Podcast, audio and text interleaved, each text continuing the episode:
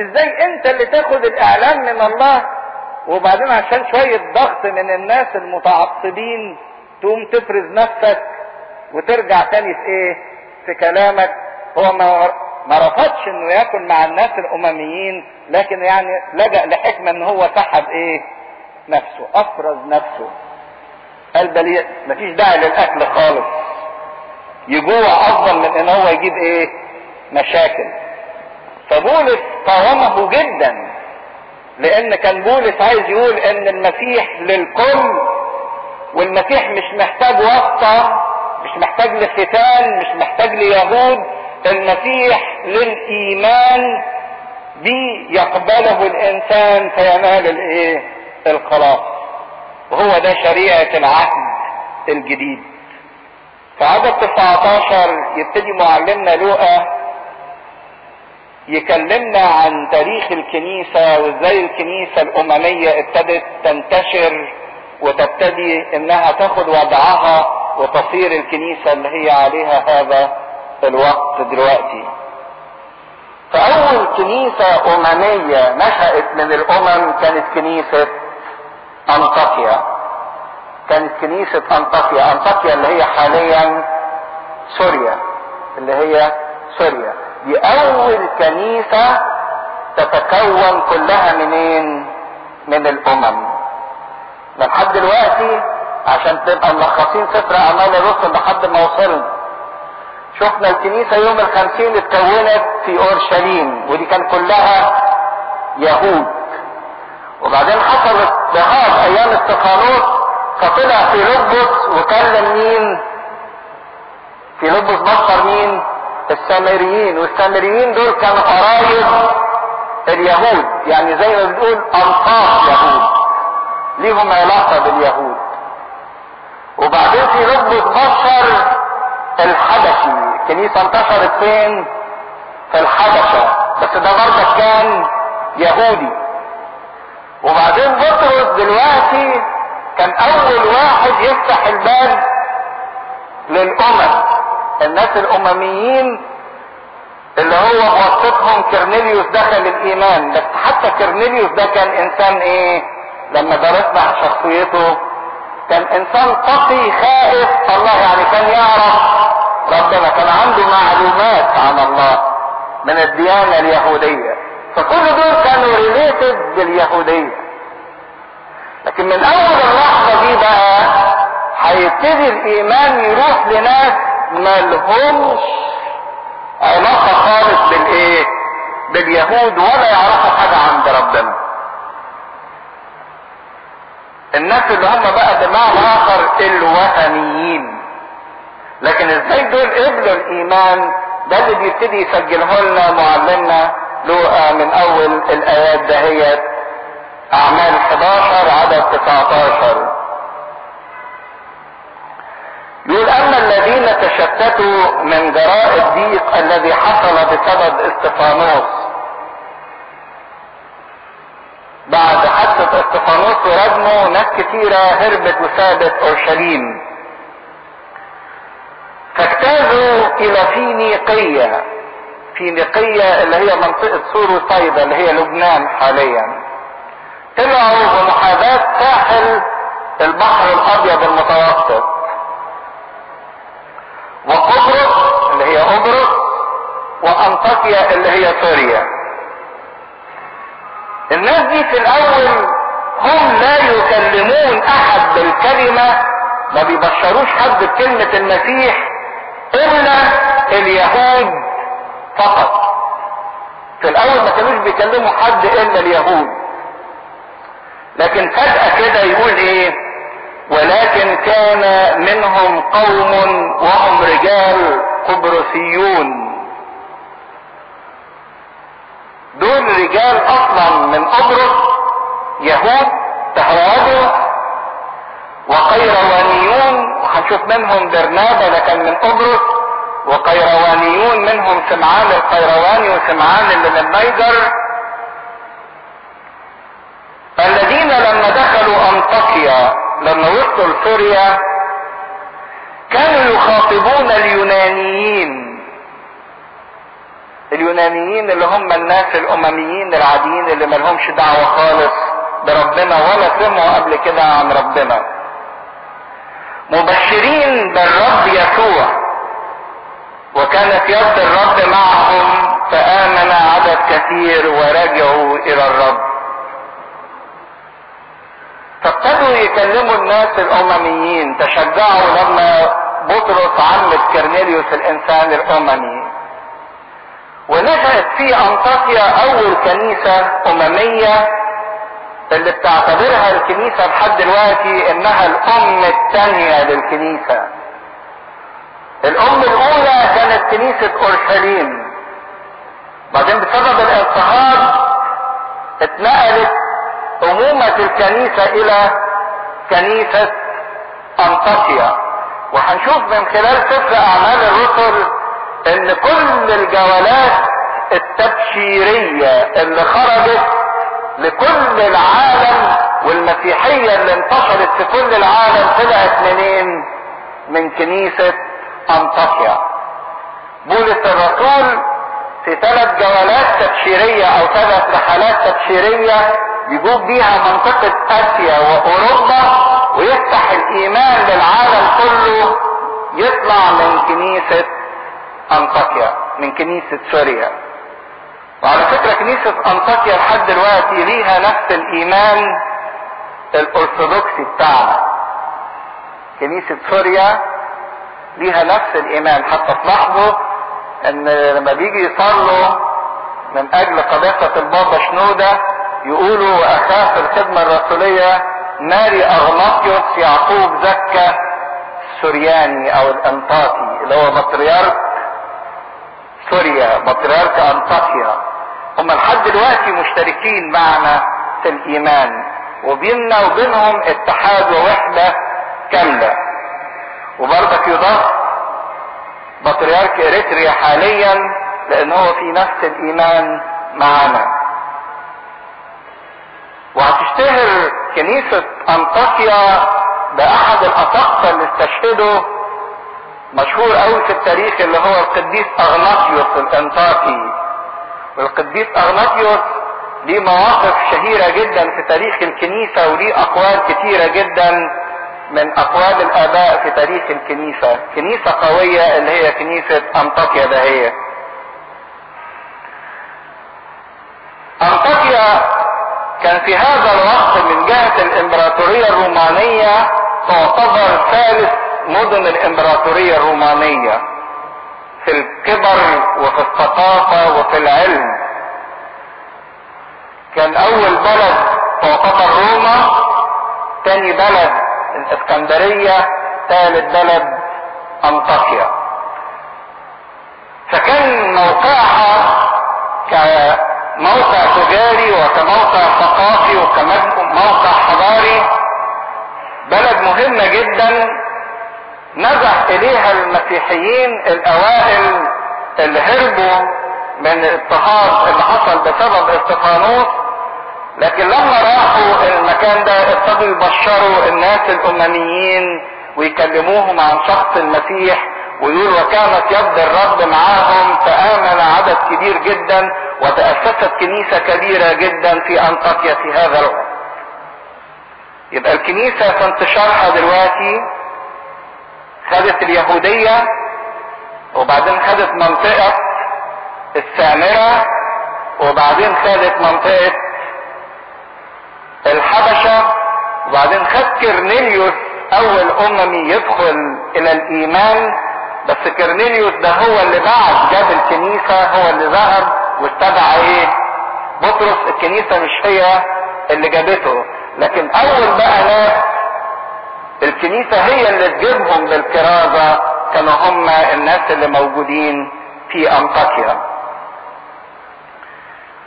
والحقيقة إن الكتاب المقدس ما ذكرش مين أسامي أوائل الناس اللي بشروا هؤلاء الأمميين اليونانيين لكن قال عليهم إن هم رجال قبرصيون وقيروانيون يمكن الناس دي ما تذكرش أساميها أو ما خلدتش في التاريخ لكن هي ما كانش يهمها إنها تخلد في التاريخ أو تكتب في كتب التاريخ قد ما كان يهمها إن الناس الأمميين دول يعرفوا شخص المسيح ويقبلوه. فعشان كده أسمائهم كتبت في سفر الإيه؟ الحياة الأبدية وإن كانت لم تكتب أو لم تعرف في التاريخ. عشان كده يعتبر الناس دول جنود مجهولين أو أبطال مجهولين في تاريخ الكنيسة لكن كان ليهم دور كبير قوي قوي في نشأتنا إحنا لأن إحنا نعتبر كنيسة أممية. وكانت يد الرب معهم فآمن عدد كبير عدد كثير ورجعوا إلى الرب. عشان كده الإصحاح 11 ده نقدر نعتبره إصحاح الرجوع لربنا أو إصحاح التوبة والتوبة عطية من الله للإنسان وعايز يقدمها لكل إنسان ايا كان. فسمع الخبر عنهم في آذان الكنيسة التي في أورشليم. الأخبار وصلت للكنيسة اللي في أورشليم اللي كلها يهود. وكلمة سمع الخبر في أذان الكنيسة يعني الناس بحسب عادتها إما توصل الخبر بصورة أمينة وإما توصل الخبر بصورة مشوهة. يكون الخبر وصل للكنيسة الحقه ده في ناس طايحة وعمالة تقول إيمان من عندها. وتشويه لصورة الكنيسة اللي في أنطاكيا قدام صورة الكنيسة اللي في أورشليم. واما الخبر يكون راح لأنه خبر مفرح إن حتى الأمم بيقبلوا المسيح. لكن شوفوا الكنيسة الواعية في هذا الوقت خدت دورها إنها لازم تتأكد من صحة إيمان هؤلاء الإيه؟ الناس. وخدت دورها بوعي وبحكمة من الروح القدس شديد جدا. فعملت إيه الكنيسة. فارسلوا برنابا لكي يجتاز إلى انطاكيا الذي لما أتى ورأى نعمة الله فرح ووعد الجميع أن يثبتوا في الرب بعدل القلب لأنه كان رجلا صالحا وممتلئا من الروح القدس والإيمان. فانضم إلى الرب جمع غفير. بعثت الكنيسة اللي في اورشليم برنابا عشان يتأكد من إيمان هذه الكنيسة ومن صحته. والحقيقة إن برنابا كان شخصية موفقة جدا جدا وفقت الكنيسة في اختيارها عشان تبعتها.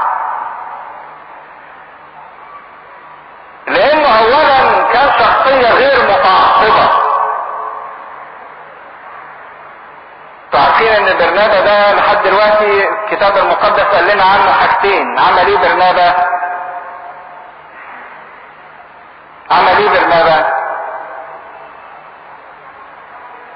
أول حاجة عملها آه كان عنده حق باعه واداه تحت أرجل الإيه؟ تلاميذ. وتاني حاجة إن لما شاف بولس اتغير ومحدش من التلاميذ عايز يكلمه الكل خايف منه هو اللي جاب بولس وقدمه للكنيسة. كان قلبه كبير جدا وقلبه محب ومبتدئ بالعطاء تجاه الآخرين. اللي ملوش يديله واللي حاسس إنه مرفوض يحتويه. ويقدمه للآخرين. فما كانش غير متعصب وما كانش ضيق الأفق. كان ذهنه متسع. فرفض هذا القلب الكبير أنه يفتقد الكنيسة اللي موجودة في انطاكيا ولما رأى نعمة ربنا اللي بتجذب الكل وبتغير الكل حتى الناس الوثنيين اللي ما يعرفوش حاجة عن ربنا يقول فرح وتعزى جدا ووعدهم ووعدهم بأنهم يثبتوا في ربنا بعزم القلب. يثبتوا في ربنا بعزم القلب. مش مهم إن الإنسان يبتدي لكن المهم إن الإنسان بعد ما يبتدي يعمل إيه؟ يثبت ودي مشكلتنا باستمرار إن إحنا قد نبتدئ مرارا كثيرا في الحياة مع ربنا. لكن المشكلة إن إحنا ما بنثبتش في الطريق مع ربنا. بنتراجع مرارا كثيرا بنتكاسل بنرتد بنتهاون. فكان التشجيع اللي بيقوله من خلال الوعظ بتاعه عشان كده كلمة برنابة تترجم إلى كلمة ابن الوعظ. أو ابن التعزية أو ابن التشجيع. هو إنهم يثبتوا في ربنا بعزم القلب. عارفين عزم الشيء يعني؟ اتجاه الشيء محصلته قوته. يبقى مندفع ناحية مين؟ ربنا. عشان كده مهم جدا بالنسبة لنا إن إحنا نثبت في ربنا بعزم القلب. قلبنا يبقى متجه ناحية ربنا اتجاه كلي وبشدة ملتصقين بيه وتجاهه. فوعظ وكانت خدمته مثمرة جدا ويشهد الكتاب عنه بأنه كان رجلا وكلمة رجلا دي مهمة. رجلا يعني إيه؟ يعني شخص ناضج يتحمل الإيه؟ المسؤولية. مش إنسان طفل ليه تصرفات صغيرة يقول وقال لي وما قاليش وما أعرفش إيه. إنسان يتحمل مسؤولية. صالحا مشهود بصلاحه وتقواه ممتلئ من الروح القدس مليان بروح ربنا. عشان كده لما رأى عمل الروح في الكنيسة فرح وفرح الكنيسة بالروح كمان اللي عنده. ومليان إيمان. فقدر يضم للكنيسة جمع غفير جدا وتزايدت الكنيسة الأممية وكبرت. هي كانت كبيرة وبرنابا ساعد إنها تكبر أكتر وأكتر كان شخص عجيب جدا برنابا ده هو. لأنه مش بس زود الكنيسة دي لكن يقول الكتاب بعد كده انه عمل حاجة عجيبة قوي ثم خرج برنابا إلى طرطوس ليطلب شاول. وكان شاول في هذا الوقت بقاله حوالي تسع سنين ساكت ما بيعملش حاجة.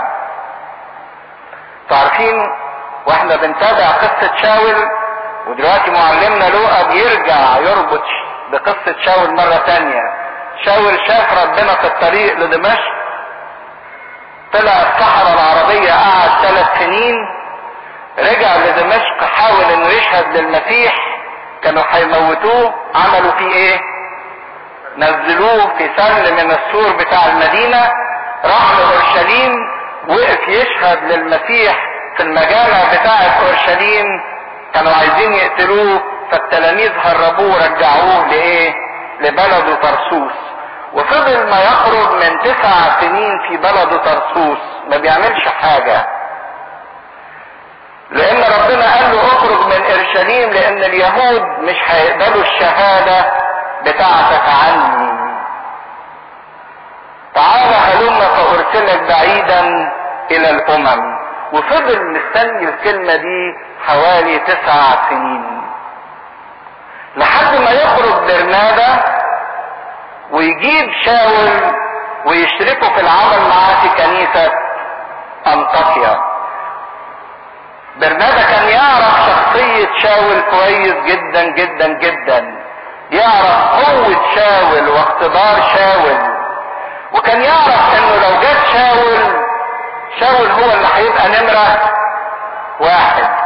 ومع هذا راح جاب شاول. عشان يبقى هو نمرة إيه؟ اتنين. فكان برنابا بس شخصية مش محبة وقلبها كبير لكن كان ينكر ذاته باستمرار. حتى إنه فرح وقبل إنه مش مهم إن هو يكون الأول. ده برغم إن هو السبب في إنه جاب شاول للكنيسة لكن هنشوف إزاي إنه بيسيب المكان الأولاني لمين؟ لبولس ويبقى هو الرجل التاني يبقى هو الرجل الإيه؟ التاني. ويقبل هذا بفرح لأن كان كل اللي يهمه نجاح الإيه؟ الخدمة. العمل ده كان عمل عظيم جدا لبرنابا يحسب ليه بأنه أهدى الكنيسة بولس الرسول. هيعملوا إيه؟ هما الاثنين في كنيسة أنطاكيا وإزاي هيبتدوا العمل الكرازي للأمم؟ ده اللي نكمله المرة الجاية إن شاء الله. الاصحاح 11 أعمال الرسل اصحاح 11 من عدد 25 ثم خرج برنابا إلى طرسوس ليطلب شاول ولما وجده جاء به إلى أنطاكيا. فحدث أنهم اجتمعوا في الكنيسة سنة كاملة وعلم جمعا غفيرا. وضايا التلاميذ مسيحيين في أنطاكيا اولا. وفي تلك الأيام انحدر أنبياء من أورشليم إلى أنطاكيا وقام واحد منهم اسمه أغابوس وأشار بالروح أن جوعا عظيما كان عتيدا أن يصير على جميع المسكونة الذي صار أيضا في أيام كلوديوس قيصر. فحتم التلاميذ حسبما توفر لكل منهم أن يرسل كل واحد شيئا خدمة إلى الإخوة الساكنين في اليهودية. ففعلوا ذلك مرسلين إلى المشايخ بيد برنابا وشاول. شفنا الخدمة الناجحة اللي ظهرت في كنيسة أنطاكيا وإن أنطاكيا صارت الأم للكنائس الأممية لأن منها ابتدت تنطلق جولات تبشيرية تغزو العالم كله وتنشر المسيحية في كل أرجاء المسكونة. وكان الفضل في تأسيس وتقوية كنيسة أنطاكيا اتكلم عن شخصية محبوبة جدا ظهرت في سفر أعمال الرسل اللي هو شخص برنابا الرسول. وبرنابا قلنا عنه إنه كان لاوي من سبط لاوي وكان قبرصي الجنس وكان يهودي وفي الأول باع لما دخل الإيمان بالمسيح باع الحقل الذي كان ليه ووضعه تحت أرجل التلاميذ وهو اللي شجع شاول وقدمه للكنيسة بعد ما تغير وآمن بالسيد المسيح وكانت كل الكنيسة اللي في أورشليم خايفة إنها تتعامل مع بولس. فكان طبيعته إنه قلبه كبير بيقدم معونة سواء كانت معونة مادية أو معونة معنوية لكل من هو في احتياج لتلك المعونة. وقال لنا إن هو جاب جمع غفير جدا للسيد المسيح في كنيسة انطاكيا وده بيورينا سر الخدمة الناجحة اللي ليها ثمر متكاثر ما هياش في وسائل وإمكانيات الخادم أو قدرته واقتداره على إنه يوعظ ويتكلم ويبشر ويعلم لكن في واقع الأمر إن سر نجاح الخدمة بيبقى مرتبط بدرجة كبيرة جدا بصلاح هذا الخادم وبتقواه وبالمحبة اللي موجودة فيه وبمدى انطباق صورة المسيح على شخصية هذا الخادم. فكل ما يكون هذا الخادم تنطبق عليه صورة المسيح وتتماثل في صورة المسيح كل ما تكون الخدمة ناجحة وكل ما تكون الخدمة مثمرة.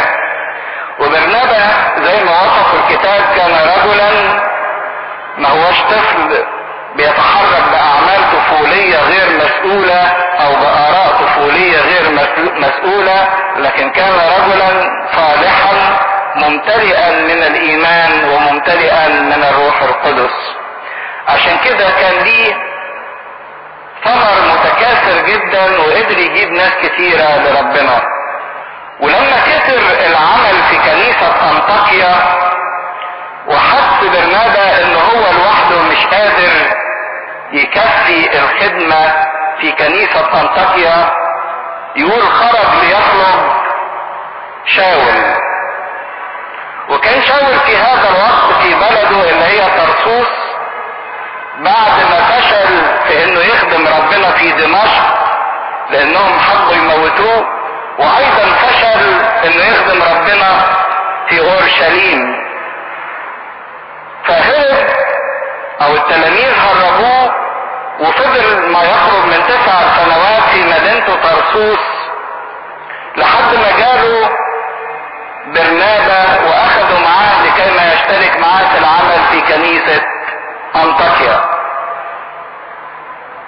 والحقيقة إن برنابا كان يعرف شاول كويس كان عنده معرفة كويسة لأن برنابا يعتبر زميل دراسة لشاول تعلم وتربى معاه عند رجلي غملائيل ويعرف قصته كويس عرف أمر تغييره وظهور ربنا ليه في الرؤيا وهو ذاهب الطريق إلى دمشق وسمع الوعظات والكلام والمحاجات اللي قالها بولس قدام اليهود في مجامعهم في أورشليم. فكان عنده فكرة كويسة عن شاول ويعرف شاول كويس.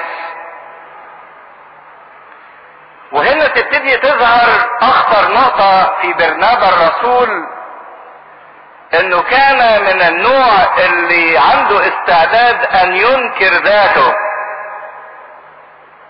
وإنه ممكن يبقى الرجل نمرة اتنين. فعارفين لحد دلوقتي برنابا كان نمرة واحد. وهو عارف كويس جدا إن لو جه بولس وخدم معاه هيغطي عليه. وهيبقى هو في الظل وده فعلا اللي حصل. مش بس في أنطاكيا حتى في جولاتهم التبشيرية بالرغم من إن برنابا هو اللي جاب بولس. لكن بنشوف إن بولس بعد كده يبقى هو المتقدم في كل إيه؟ شيء. وهو كان عارف كده كويس. لكن أنكر ذاته وضحى بمجده الشخصي من أجل سبيل نجاح الإيه؟ الخدمة. عشان تعرفوا ليه الخدمة بتنجح؟ لما يبقى فيها إنكار للذات. لكن لما يكون الخادم يعرف إن الشريك معاه أو الطرف الآخر هيغطي عليه بمواهبه وقدراته ده ممكن يبطله أو يخليه يبعد خالص عن الخدمة عشان يفضل يظل هو نمرة واحد. لكن برنابا ما كانش كده. برنابا كان عنده استعداد إن هو يبقى نمرة اتنين بس الخدمة والعمل يستمر وينمو وينجح. وده كان سر الكنيسة الأولى. والكنيسة ابتدت تضعف لما ابتدى كل واحد من الخدام اللي فيها والعاملين اللي فيها يركز على مجده وعلى مركزه وعلى شخصيته وعلى التفاف الناس حواليه. عشان كده ابتدى يبقاش فيه ثمر في الكنيسة. لكن الثمر ما يجيش إلا مع إنكار الذات.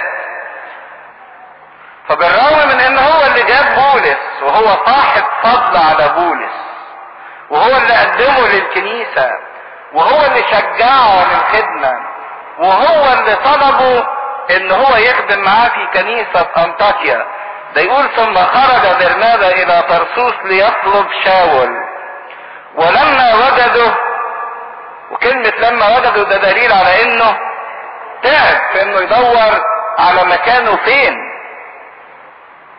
فين برنابا من الناس اللي في هذه الأيام اللي لما تحس إن في شخصية هتيجي وتغطي عليها وهتاخد مجدها أو هتجذب الناس حواليها تحاول إنها تطمس هذه الشخصية وتحاول إنها تبعدها حتى من طريق الخدمة من أجل إن مجدها هو اللي يفضل ظاهر وهو اللي مستمر.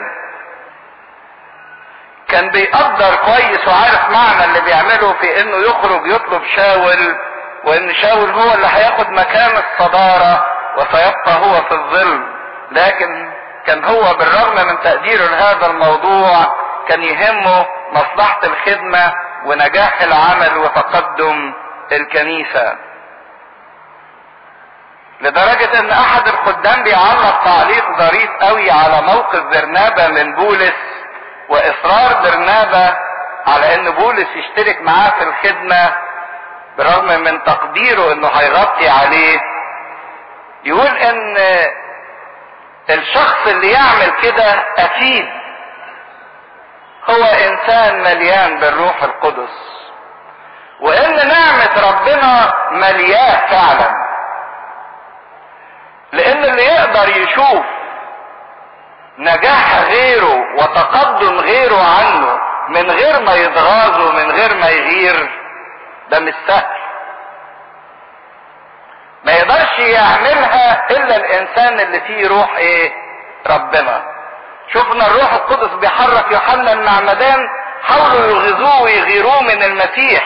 فقال لهم لا ينبغي أن هذا يزيد وإني أنا أنقص. ليه نطقها يوحنا؟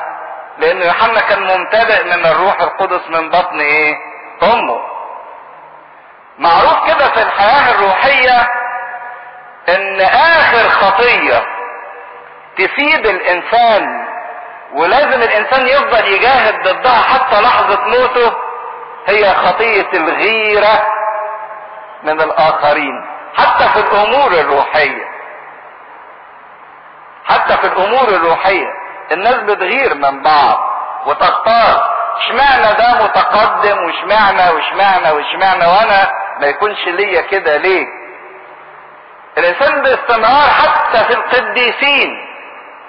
الخطيه اللي بتتعبهم إن هم بيغيروا من بعض وبيحسدوا بعض وما يقدروش يتغلبوا على خطيئة الغيرة والحسد إلا إذا كان فيهم فعلا روح ربنا بيشتغل جواهم. فبيقول أحد الخدام إن كان في نعمة في حياة برنابا وكان في عبقرية في حياة بولس. برنابا كان انسان بسيط غير مقتدر في اقتدار بولس بولس إنسان عبقري وفيلسوف. لكن يقول ان أنا أتمنى وأطلب من ربنا إن تكون ليا نعمة برنابا وليست عبقرية بولس نعمة برنابا قدرة برنابا على إنكار الذات أكتر بكتير من الفلسفة والإقتدار في الوعظ والكلام وإظهار المقدرة على الإقناع وإظهار العلم والمعرفة. فعشان كده كان برنابا شخصية ناجحة انكر ذاته قدر يقدم عمل جميل جدا للكنيسة وكان أعظم عمل قدمه للكنيسة مش بس إنه إدى فلوسه أو الحقل بتاعه لكن إنه كمان أحضر بولس للخدمة ومن هذه اللحظة ابتدوا هما الاثنين يخدموا مع بعض في كنيسة أنطاكيا. ولما وجدوا جاء به إلى أنطاكيا فحدث إنهم اجتمعوا في الكنيسة سنة كاملة. هما الاثنين بيخدموا مع بعض. فكانت النتيجة إيه؟ علم جمعا غفيرا. الجمع الغفير المرة دي بقى دول كلهم أصلهم منين؟ من الأمم مش من اليهود. ودعي التلاميذ مسيحيين في أنطاكيا اولا. في الأوائل كان اسمهم تلاميذ أو كانوا يسموهم إخوة أو مؤمنين أو قديسين. لكن لأول مرة يطلق علينا لقب مسيحيين كان في مدينة أنطاكيا. حقيقة إن في بعض الآراء بتقول ليه اللقب ده أطلق علينا.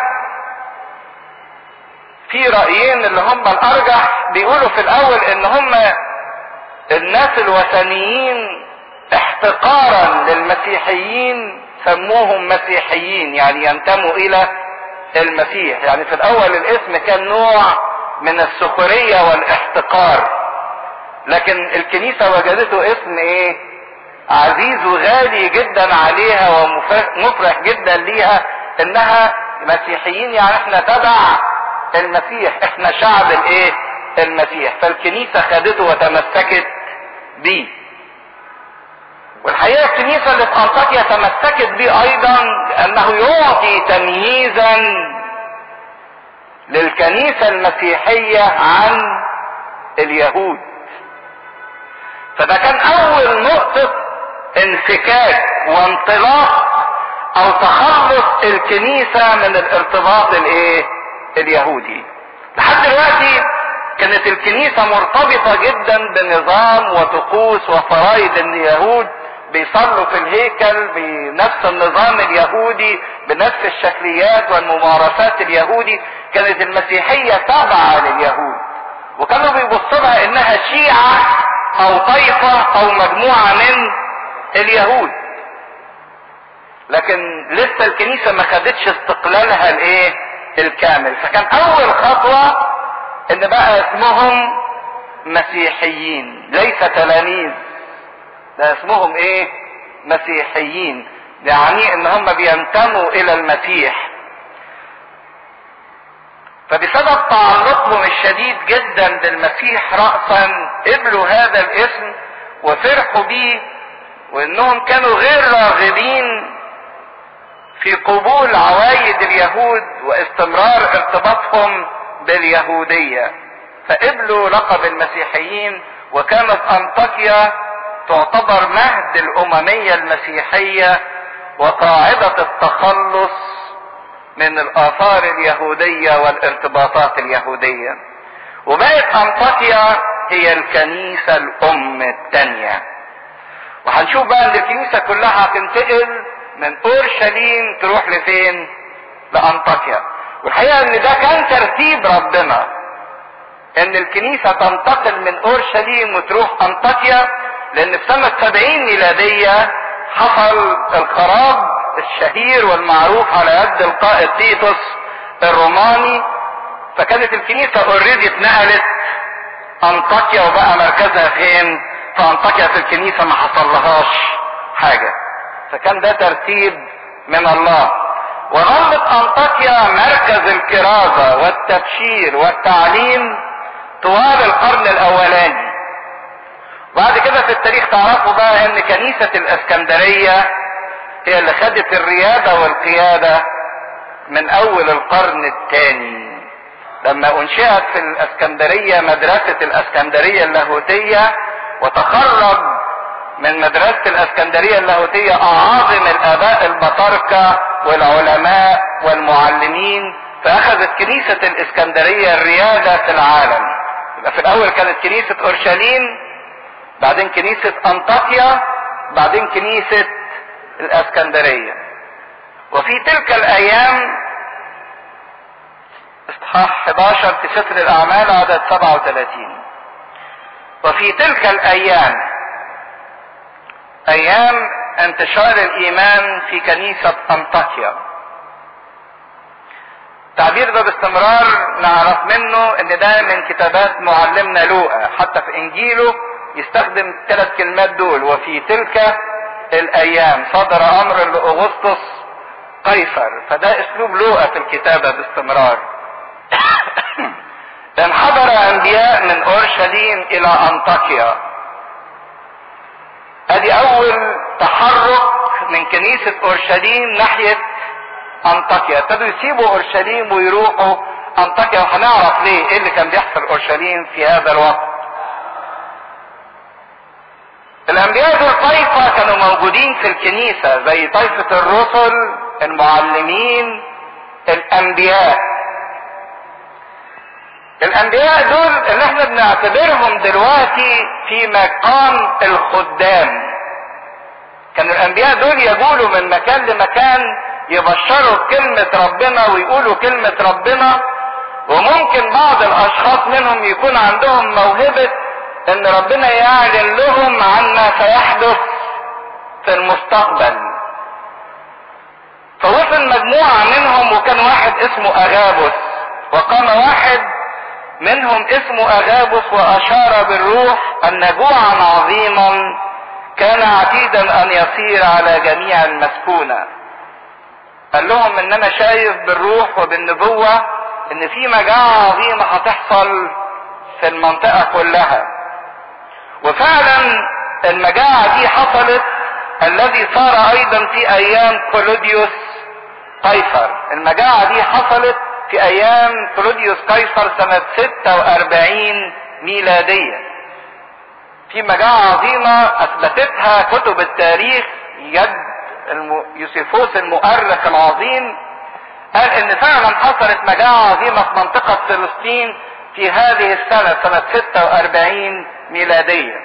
وكان اغاوز ده تنبأ قبل المجاعة دي بحوالي سنتين يعني إحنا دلوقتي في حوالي سنة 44 ميلادية.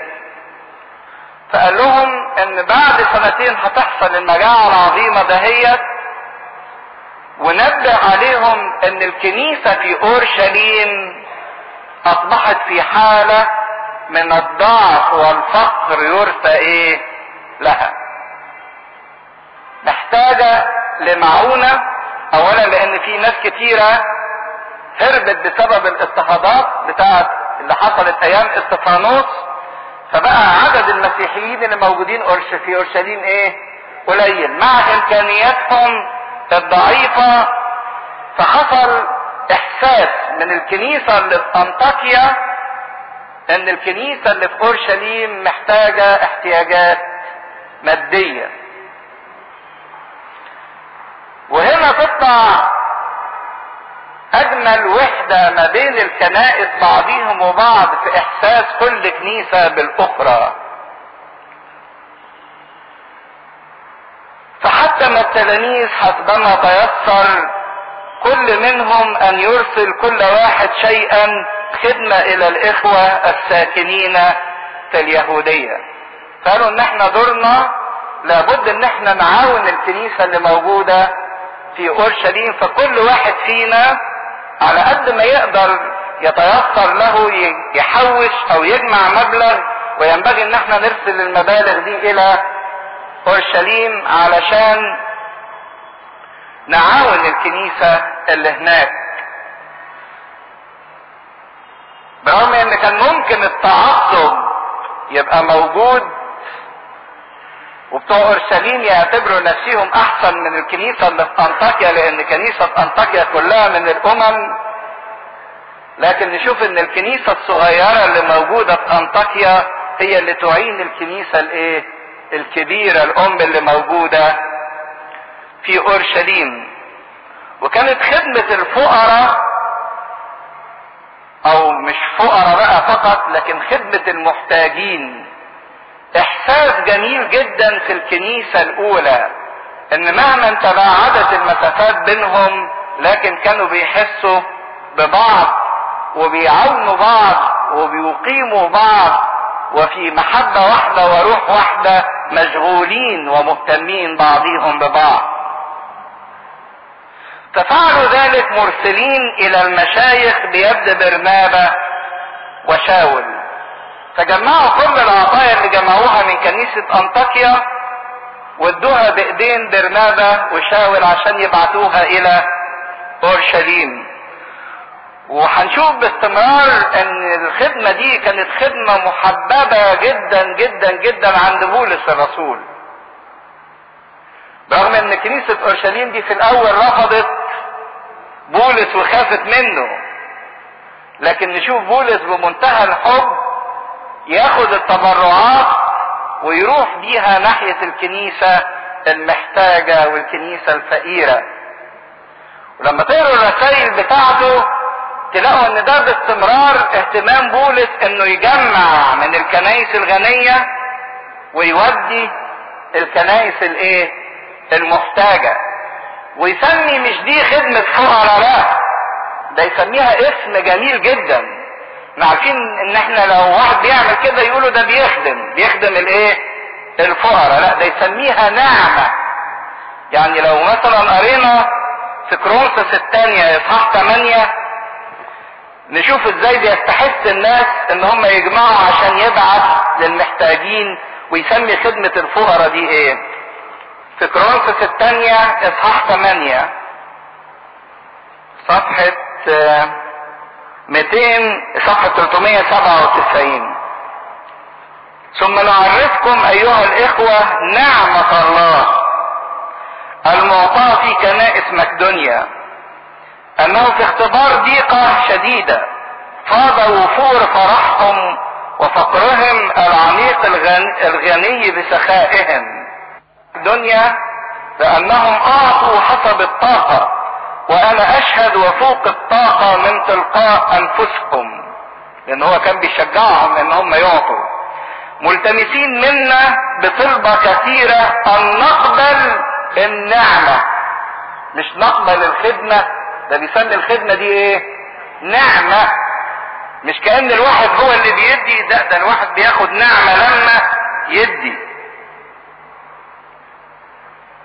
وشركة الخدمة التي للقديسين ليس كما رجونا بل أعطوا أنفسهم أولا للرب ولنا بمشيئة الله. حتى أننا طلبنا من تيتوس أنه كما سبق فابتدأ كذلك يتمم. لكم هذه النعمة أيضا. ما بيقولش يتمم هذه الخدمة لكن يتمم هذه الإيه؟ النعمة. لكن لكي تزدادون في كل شيء في الإيمان والكلام والعلم والاجتهاد محبتكم بعضكم ببعض بعدين يتكلم عن المسيح اللي عمل نفس العمل ده معانا اللي من أجلنا افتقر وهو غني. المسيح افتقر وهو غني من أجل الإيه؟ يساعد الإنسان المحتاج. فكانت الخدمة دي باستمرار في قلب بولس الرسول يجمع من الكنائس الغنية ويودي للكنائس المحتاجة. والحقيقة إن برضك الفضل يذكر لأحد الشخصيات اللي كانت معاصرة لينا وهو استشهد في فترة قريبة سنة 80 نيافة الانبا صموئيل اللي تنيح في حادثة السادات واستشهد في حادثة السادات. أما صموئيل هو اللي وضع الفكرة دهيت في مجلس الكنائس العالمي وقال إن الكنائس الغنية تبعت معونة للكنائس الفقيرة تطبيقا للي جه في سفر أعمال الرسل. ولحد دلوقتي مصر ككنيسة محتاجة بتاخد معونات من الكنيسة الأمريكية والألمانية والفرنسية بيسموها الفند المعونة اللي بتيجي. كان صاحب الفكرة في إنه يرجع لهذا الأساس كان نيابة الأنبا صموئيل اللي قال إن إحنا لازم نعيش زي ما كان الرسل عايشين. فظهرت وحدانية الروح والمحبة بين الكنايس من خلال تعاملهم بعضيهم وحبهم بعضيهم لبعض.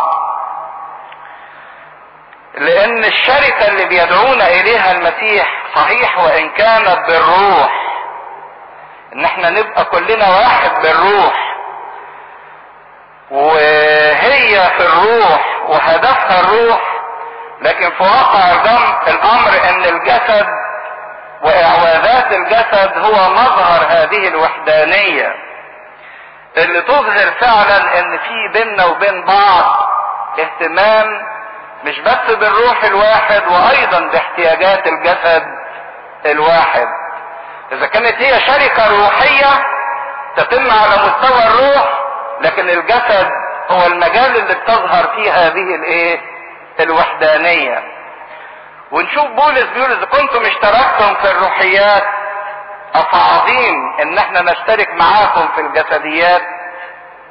وسمى نعمة عظيمة للإنسان إنه يعطي مش إنه بيخدم يعني بيدي لا ده هو في واقع الأمر بياخد إيه؟ نعمة. وده كان أساس خدمة المحتاجين في الكنيسة.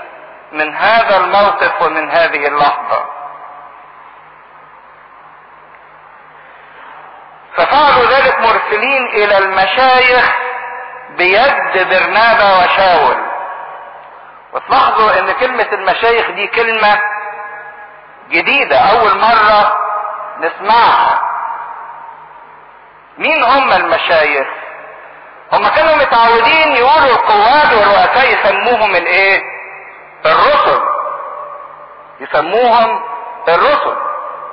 المشايخ هم هم الرسل. يعني مثلا يوحنا الرسول لما يكتب الرسالة بتاعته يقول الشيخ إلى غاية الحبيب الذي أنا أحبه بالحق. يعني يوحنا الرسول سمى نفسه إيه؟ شيخ. بطرس بيكتب الرسالة بتاعته يسلم نفسه يسمي نفسه شيخ. إلى الشيوخ أنا الشاهد رفيقهم والشاهد لآلام المسيح. لكن ليه ما قالوش عليهم الرسل؟ لأن في هذه السنة ابتدت تحصل ظروف معينة في أورشليم. تخلي إن أغلب الرسل يسيبوا أورشليم ويتركوها ويتفرقوا في كل أنحاء العالم. إيه هي الظروف دي بقى؟ ده اللي بنلاقيه في إصحاح 12 ابتدى يحصل اضطهاد من نوع جديد على الكنيسة في أورشليم. يقول وفي ذلك الوقت مد هيرودس الملك يديه ليسيء إلى أناس من الكنيسة. فقتل يعقوب أخو يوحنا بالسيف. وإذ رأى أن ذلك يرضي اليهود عاد فقبض على بطرس أيضا وكانت أيام الفطير ولما امسكه وضعه في السجن مسلما إياه إلى أربع أرباع من العسكر. ليحرسوه ناويا أن يقدمه بعد الفصح إلى الشعب. فكان بطرس محروسا في السجن وأما الكنيسة فكانت تصير منها صلاة بلجاجة إلى الله من أجله. ولما كان هيرودس مزمعا أن يقدمه كان بطرس في تلك الليلة نائما بين عسكريين مربوطا بسلسلتين. وكان قدام الباب حراس يحرسون السجن. وإذ ملاك الرب أقبل ونور أضاء في البيت. فضرب جنب بطرس وايقظه قائلا قم عاجلا. فسقطت السلسلتان من يديه. وقال له الملاك تمنطق والبس نعليك ففعل هكذا. وقال له البس رداءك واتبعني. فخرج يتبعه وكان لا يعلم أن الذي جرى بواسطة الملاك هو حقيقي بل يظن أنه ينظر رؤيا. فجاز المحرس الأول والثاني وأتي إلى باب الحديد الذي يؤدي إلى المدينة فانفتح لهما من ذاته. فخرج وتقدم دقاقا واحدا وللوقت فارقه الملاك. فقال بطرس وهو قد رجع إلى نفسه الآن علمت يقينا أن الرب أرسل ملاكه وأنقذني من يد هيرودس ومن كل انتظار شعب اليهود. ثم جاء وهو متنبه إلى بيت مريم أم يوحنا الملقب مرقس حيث كان كثيرون مجتمعون وهم يصلون. فلما قرع بطرس باب الدهليز جاءت جارية اسمها روضة لتسمع. فلما عرفت صوت بطرس لم تفتح الباب من الفرح. بل ركضت إلى داخل وأخبرت أن بطرس واقف قدام الباب. فقالوا لها أنت تهدينا وأما هي فكانت تؤكد أن هكذا هو. فقالوا أنه ملاكه. وأما بطرس فلبث يقرع فلما فتحوا ورأوه اندهشوا. فأشار إليهم بيده أن يسكتوا وحدثهم كيف أخرجه الرب من السجن. وقال اخبروا يعقوب والإخوة بهذا ثم خرج وذهب إلى موضع آخر. فلما صار النهار حصل اضطراب ليس بقليل بين العسكر ترى ماذا جرى لبطرس؟ وأما هيرودس فلما طلبه ولم يجده فحص الحراس وأمر أن ينقادوا إلى القتل. ثم نزل من اليهودية إلى قيصرية وقام هناك. وكان هيرودس ساخطا على السوريين والصيدويين فحضروا إليه بنفس واحدة واستعطفوا بلسطس الناظر على مضجع الملك. ثم صاروا يلتمسون المصالحة بأن كورتهم تقتات من كورة الملك. ففي يوم معين لبس هيرودس الحلة الملوكية وجلس على كرسي الملك وجعل يخاطبهم. فصرخ الشعب هذا صوت إله لا صوت إنسان. ففي الحال ضربوا ملاك الرب لأنه لم يعطي المجد لله. فصار يأكله الدود ومات. وأما كلمة الله فكانت تنمو وتزيد ورجع برنابا وشاول من أورشليم بعدما كمل الخدمة وأخذ معهما يوحنا الملقب مرقس الحادثة دي كانت سنة 44 ميلادية. نفس السنة اللي تنبأ فيها النبي أغابوس بحدوث المجاعة. وكانت الكنيسة في أورشليم ابتدت تتعرض لنوع جديد من الاضطهادات على يد هيرودس الملك. بس أنا شايف إن في بعض الناس بتتلخبط كتير جدا من كلمة هيرودس. إحنا عمالين نسمع عن هيرودس ده من أول ما المسيح اتولد. لحد ما أتى يوحنا المعمدان لحد ما المسيح اتصلب لحد 14 سنة بعد قيامة المسيح دلوقتي. هو مين هيرودس بالظبط ده؟ لا لازم نفهم إن ده مش شخصية واحدة. كلمة هيرودس دي لقب. في هيرودس الكبير في هيرودس هيرودس فيلبس هيرودس انتيباس في هيرودس اغريباس في هيرودس كتير. هيرودس دول كانوا إيه؟ عيلة.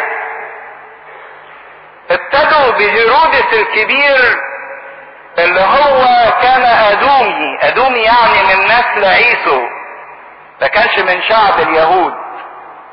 كان من نسل عيسو لكن استطاع إنه ياخد سلطان من الإمبراطور الروماني إنه يتملك على منطقة اليهودية كلها.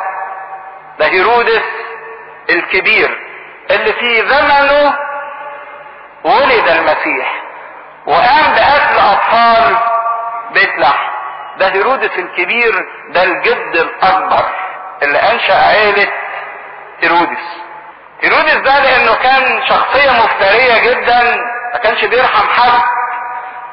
اللي قتل اطفال بيت لحم ده قتل أحد أبنائه.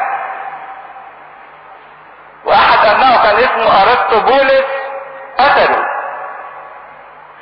لكن بعد ما مات هيرودس الكبير المملكة بتاعته اتقسمت لأربعة. الأولاني واحد اسمه فيليب هيرودس فيليب الأول وده الزوج الأولاني لشخصية اتشهرت في التاريخ اسمها هيرودية اللي رقصت قدام واحد تاني وكان عايز يتجوزها. فأول واحد اسمه هيرودس فيليب الأول ده اللي هو الزوج الأولاني لهيرودية. ليه أخ تاني اسمه هيرودس أنتيباس. ده اللي كان أخذ منطقة الجليل.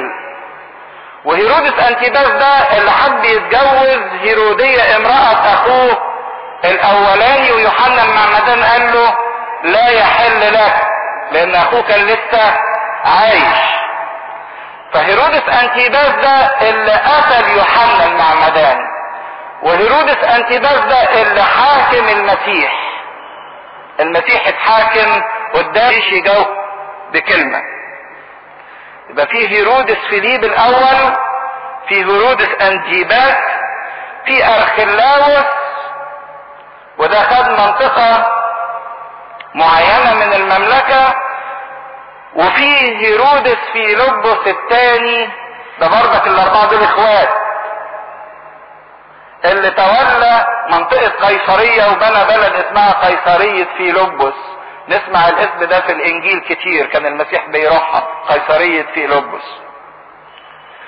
اللي هو أرسطو بولس ده اللي قتله أبوه خلف ابن اسمه هيرودس أغريباس الأول.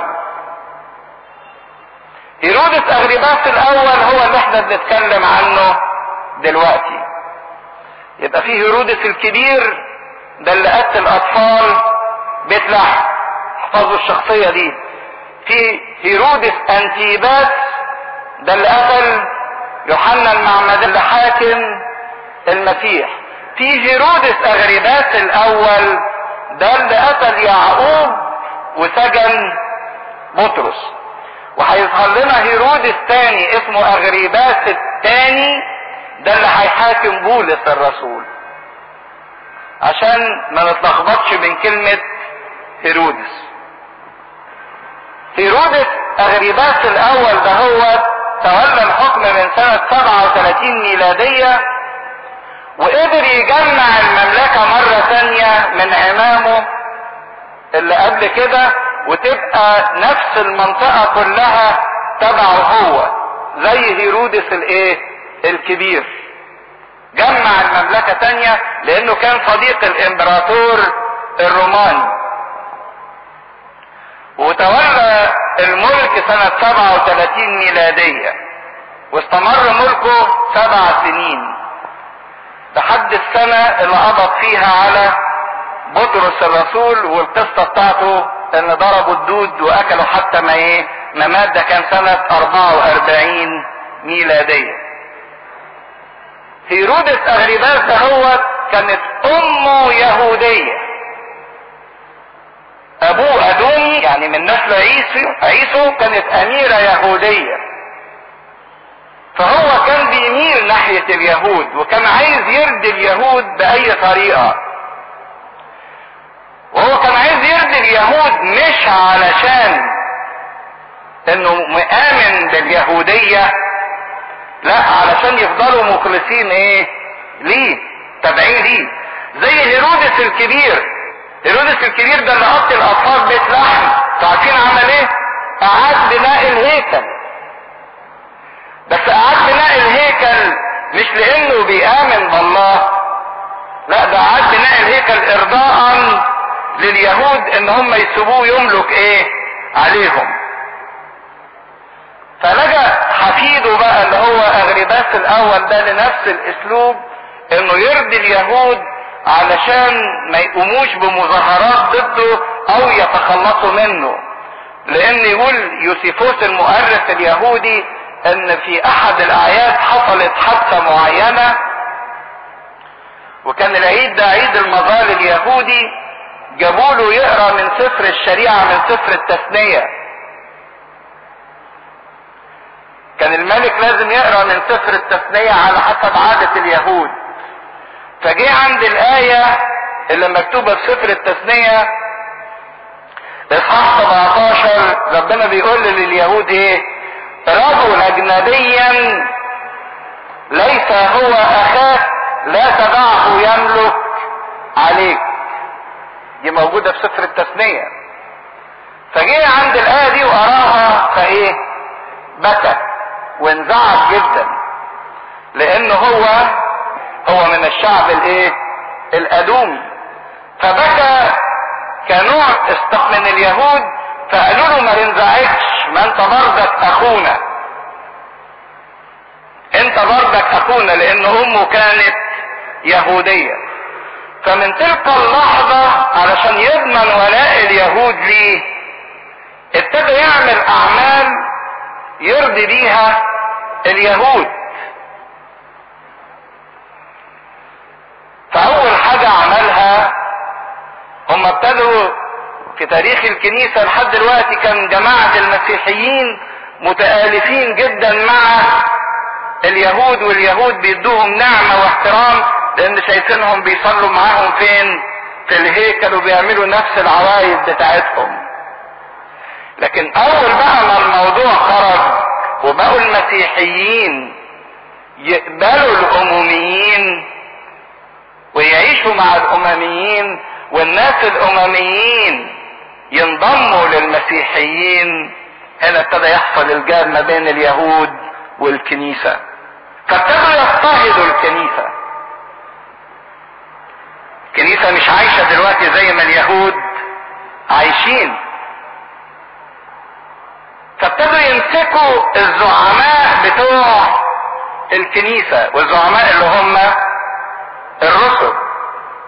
ومن هنا ابتدت الكلمة تتغير إلى المشايخ. هيبتدوا في مين بقى؟ هيبتدوا بالروس الكبيرة. فمسك يعقوب اخو يوحنا وقتله. فاتبسط اليهود. راح متدور على مين؟ على بطرس. وقال إذا كان الموضوع ده بيرضي اليهود ويضمن لي ولاء اليهود خلاص هشتغل عليهم. خدهم واحد واحد. بس يعقوب ما كانش قدامه فرصة يعقوب قتله على طول بالسيف.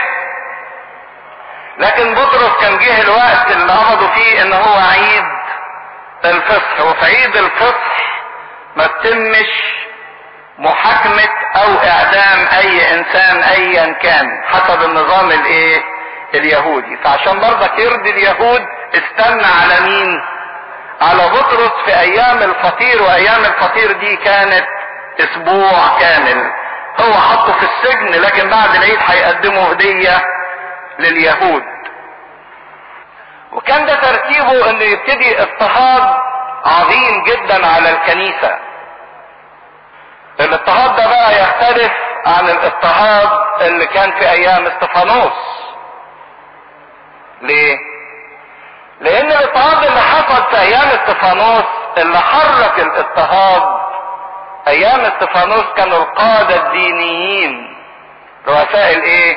الكهنة والصدوقيين لكن اللي مرة دي اللي بيحرك الاضطهاد كان الملك نفسه القادة السياسيين. أيام إستفانوس خدوا شماس. ما هوش رأس من رؤوس الكنيسة ولا عمود من أعمدة الكنيسة.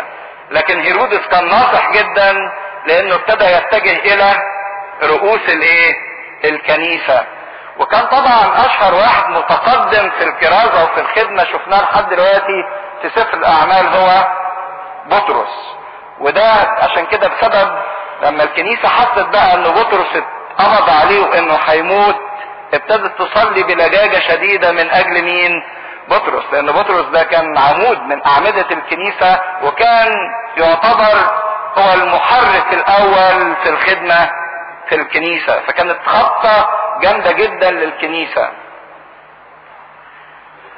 مسك يعقوب أخو يوحنا وقتلوا بالسيف. ويقول الكتاب هنا إن قتلوا بالسيف ما قتلوش رجم مش زي استفانوس. ليه؟ لأن الرجم دي كانت العقوبة الدينية. لكن يعقوب ده اتقتل بتهمة سياسية لأنه اتحكم قدام مين؟ هيرودس إنه بيعمل يثير فتنة وانقسام في الشعب. فقتل يعقوب أخو قتل يعقوب أخو يوحنا. وكان يعقوب ده أول شهيد من رسل المسيح.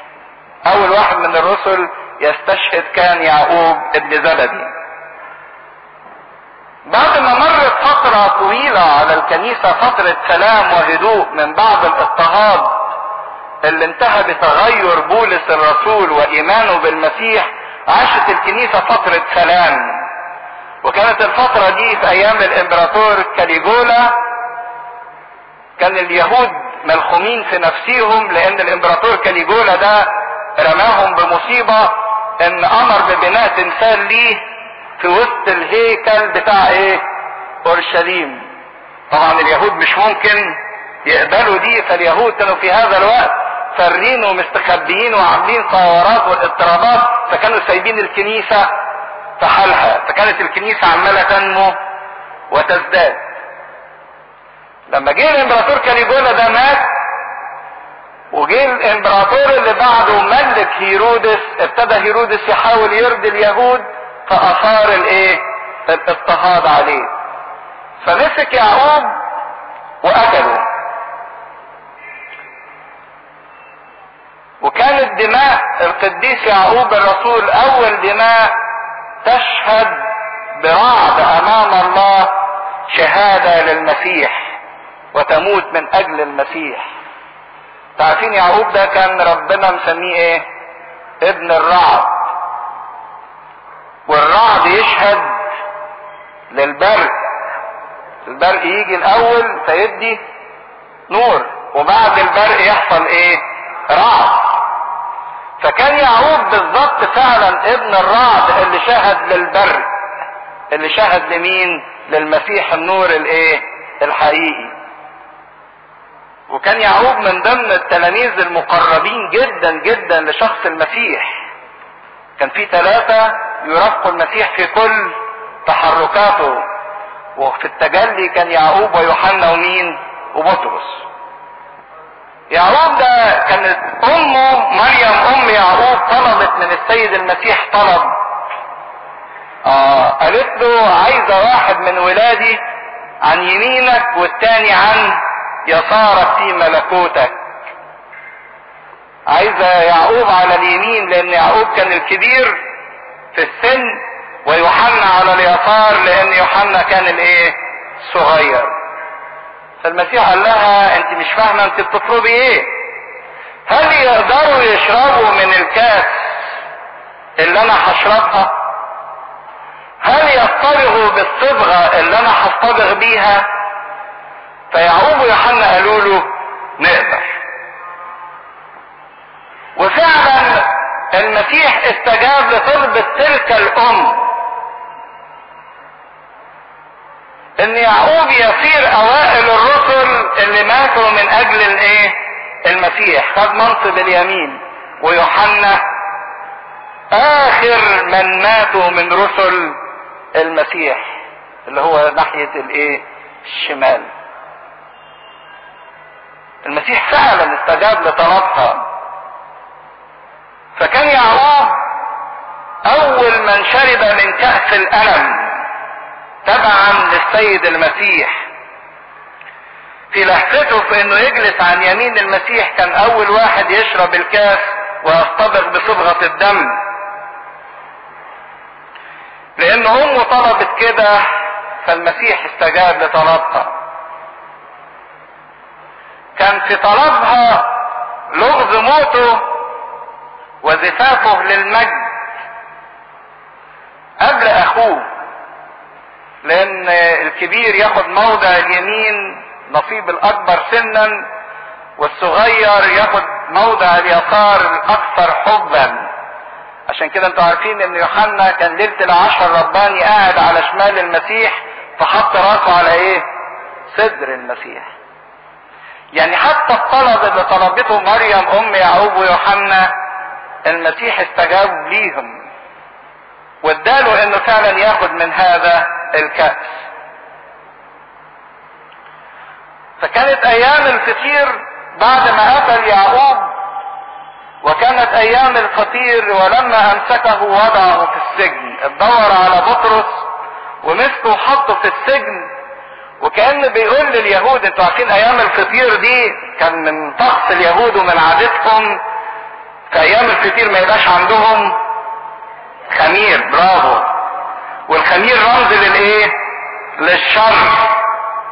فكأن لما شاف بطرس من وسطهم يعني بيقول لهم أنا بنضفكم من شر من الخمير بتوع المسيحيين دول.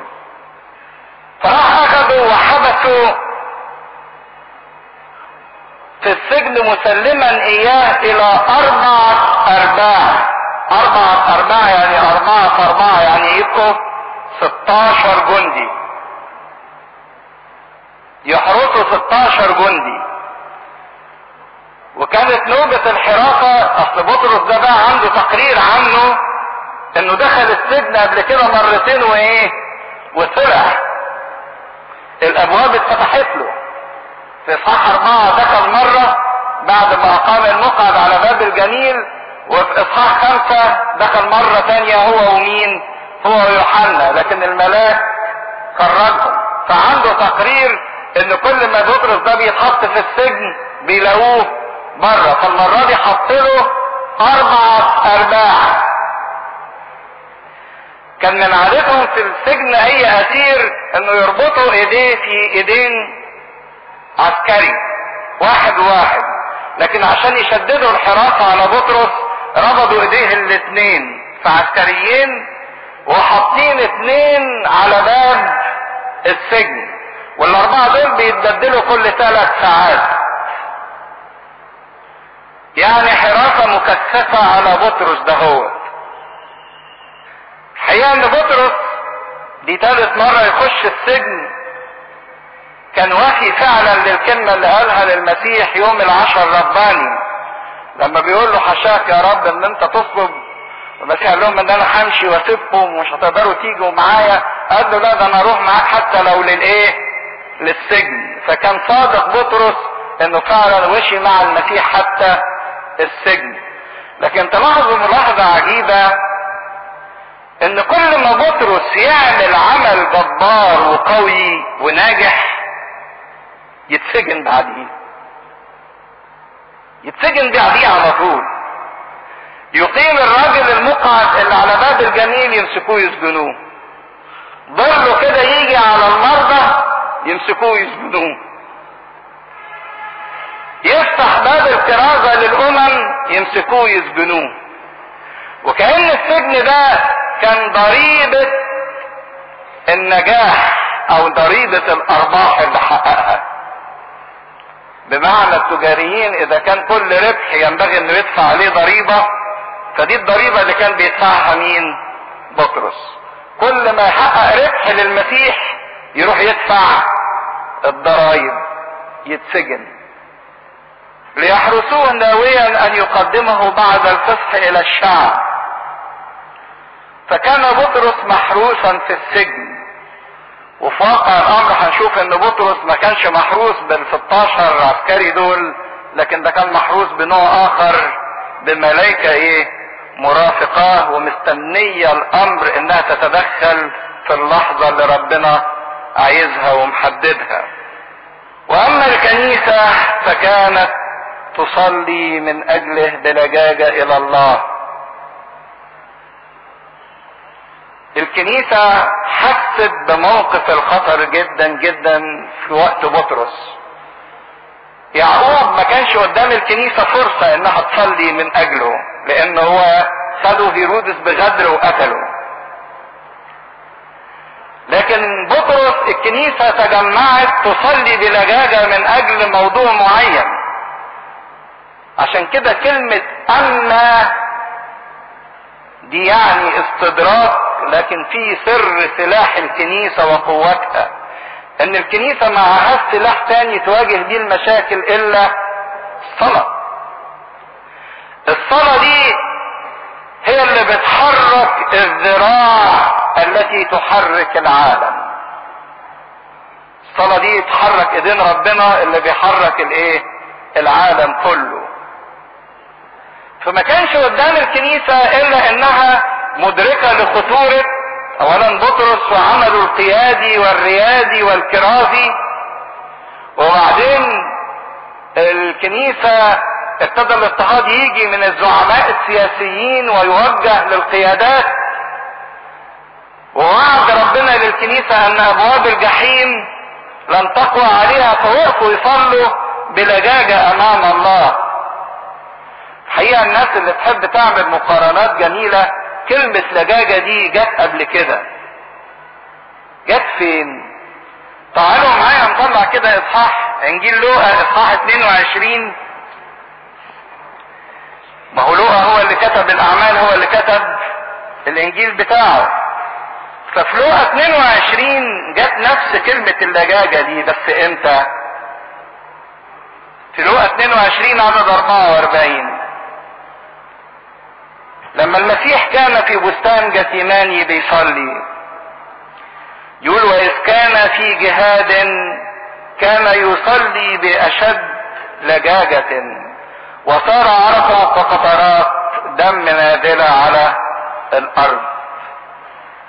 منظر المسيح اللي بيصلي بلجاجة ظل مرسوم في ذهن الكنيسة.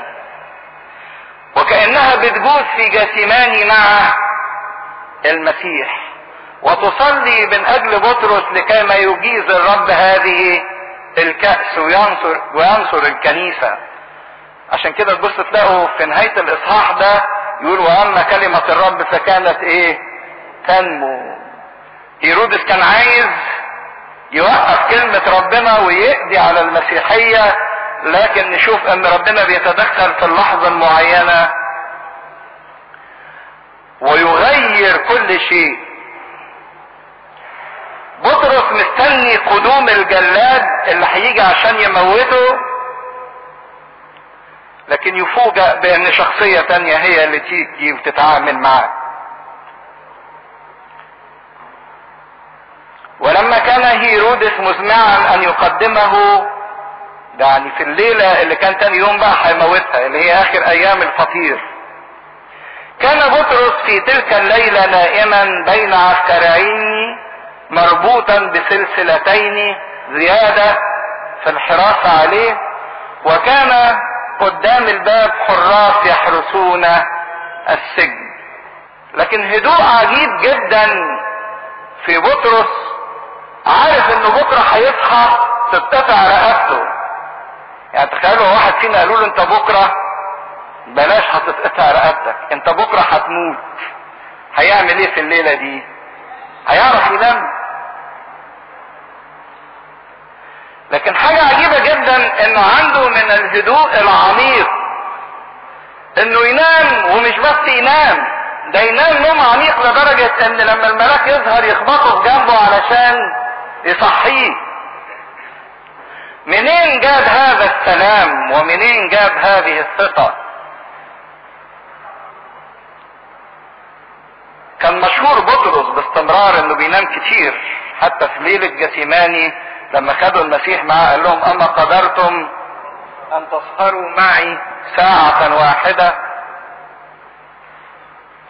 لكن في جثيماني بطرس كان مثقل بنوم الضعف. لكن هنا في السجن كان مثقل بنوم الإيه؟ الثقة والقوة. ان نعمة ربنا لو شاءت خلاصه ستخلصه. هو المسيح قال له آخر يمنطقك ويقودك حيث لا تشاء وهو كان مستعد. المرة اللي فاتت نام والمسيح اللي كان بيصلي. دلوقتي نام والكنيسة هي اللي عمالة تصلي علشانه من أجله. المرة اللي فاتت نزل ملاك ودحرج الحجر. وهو نايم. لكن المرة دي نزل ملاك وفتح السجن برضه وهو إيه؟ نايم. وإذ ملاك الرب أقبل ونور أضاء في البيت. ودي تفسر لنا بقى كلمة اللي في عدد خمسة فكان بطرس محروسا في السجن. فهنا الحراسة بقى ما كانتش من العساكر ده الحراسة كانت من مين؟ من الملائكة اللي مرافقينه. لكن منتظرين اللحظة اللي يشير فيها الله بتغيير الحال. إيه معنى إن السلاسل تقع وأبواب السجن تتفتح اوتوماتيكيا لوحديها؟ القصة دي مش بس قصة بطرس لكن ممكن تصير قصة كل واحد فينا. ده حتى الشيء الجميل الملاك يقول له قم عاجلا فيقوم بطرس من النوم طب له ها يلا. يقول له لا عاجلا يعني ما تتواناش. لكن البس نعليك وتمنطق بإيه؟ بالمنطقة بتاعتك والبس الرداء بتاعك وسرح نفسك إحنا مش مستعجلين. لأن الأمر صدر من ربنا محدش يقدر يوقفه. يفتح ولا أحد يغلق ويغلق ولا أحد يفتح. ويجوز معاه المحرس الأول والثاني والثالث وفي كل دي معاني جميلة جدا نشوفها المرة الجاية إن شاء الله. في حد يحب يسأل حاجة في الجزء ده؟ اتفضل. أقباط كلمة أقباط دي خاصة بمسيحي مصر فقط. كلمة قبطي يعني مصري. سواء كان مسيحي أو مسلم أصلا كلمة قبطي يعني مصري. فكلمة أقباط تعاد إلى المصريين. مش للمسيحيين. كلمة نصارى أيضا أطلقت كنوع من التحقير على المسيحيين. النصارى ينتموا إلى الناصري إلى يسوع الإيه؟ الناصري. ومعروف إن من الناصرة لا يمكن أن يخرج شيء صالح. لكن صار اسم محبوب جدا لينا إن إحنا من عدم الصلاح يخرج منا كل صلاح. كلمة اعباط دي ما تخصصتش إلا مؤخرا. هي ما تخصصتش. هي بقى دلوقتي كنوع من الدرج عرف إن الاقباط بقوا هم مين المسيحيين. لكن كلمة قبطي أصلا تساوي مصري. طيب نطلع كتب التلاتين. نكمل سفر أعمال الرسل إصحاح 12 من عدد سبعة. فاقبل ونور أضاء في البيت. فضرب جنب بطرس فأيقظه قائلا قم عاجلا. فسقطت السلسلتين من يديه وقال له الملاك تمنطق والبس عليك؟ ففعل هكذا. فقال له البس رداءك واتبعني. فخرج يتبعه. وكان لا يعلم أن الذي جرى بواسطة الملاك هو حقيقي بل يظن أنه ينظر رؤيا. فجاز المحرس الأول والثاني وأتيا إلى باب الحديد الذي يؤدي إلى المدينة فانفتح لهما من ذاته فخرج وتقدم دقاقا واحدا وللوقت فارقه الملاك. فقال لبطرس وهو قد رجع فقال بطرس وهو قد رجع إلى نفسه الآن علمت يقينا أن الرب أرسل ملاكه وأنقذني من يد هيرودس ومن كل انتظار شعب اليهود. ثم جاء وهو منتبه إلى بيت مريم أم يوحنا الملقب مرقس حيث كان كثيرون مجتمعين وهم يصلون. فلما قرع بطرس باب الدهليز جاءت جارية اسمها رودا لتسمع. فلما عرفت صوت بطرس لم تفتح الباب من الفرح بل ركضت إلى داخل وأخبرت أن بطرس واقف قدام الباب. فقالوا لها أنت تهدينا وأما هي فكانت تؤكد أن هكذا هو. فقالوا أنه ملاكه. وأما بطرس فلبس يقرع فلما فتحوا رأوه واندهشوا. فأشار إليهم بيده ليسكتوا وحدثهم كيف أخرجه الرب من السجن. وقال اخبروا يعقوب والإخوة بهذا ثم خرج وذهب إلى موضع آخر. فلما صار النهار حصل اضطراب ليس بقليل بين العسكر. ترى ماذا جرى لبطرس؟ وأما هيرودس فلما طلبه لم يجده. فحصل الحراس وأمر أن ينقادوا إلى القتل. ثم نزل من اليهودية إلى قيصرية وأقام هناك. لم تزل كلمة الرب تنمو وتزداد في هذه البيعة وكل بيعة أمين. إذا كان هيرودس مد إيديه ليسيء إلى الكنيسة وكانت هذه الإساءة ممثلة في الإساءة إلى شخص بطرس الرسول. لكن بنشوف إزاي الله يصنع خلاص لبطرس بإنه يخرجه من وسط السجن ومن وسط ظلمة السجن.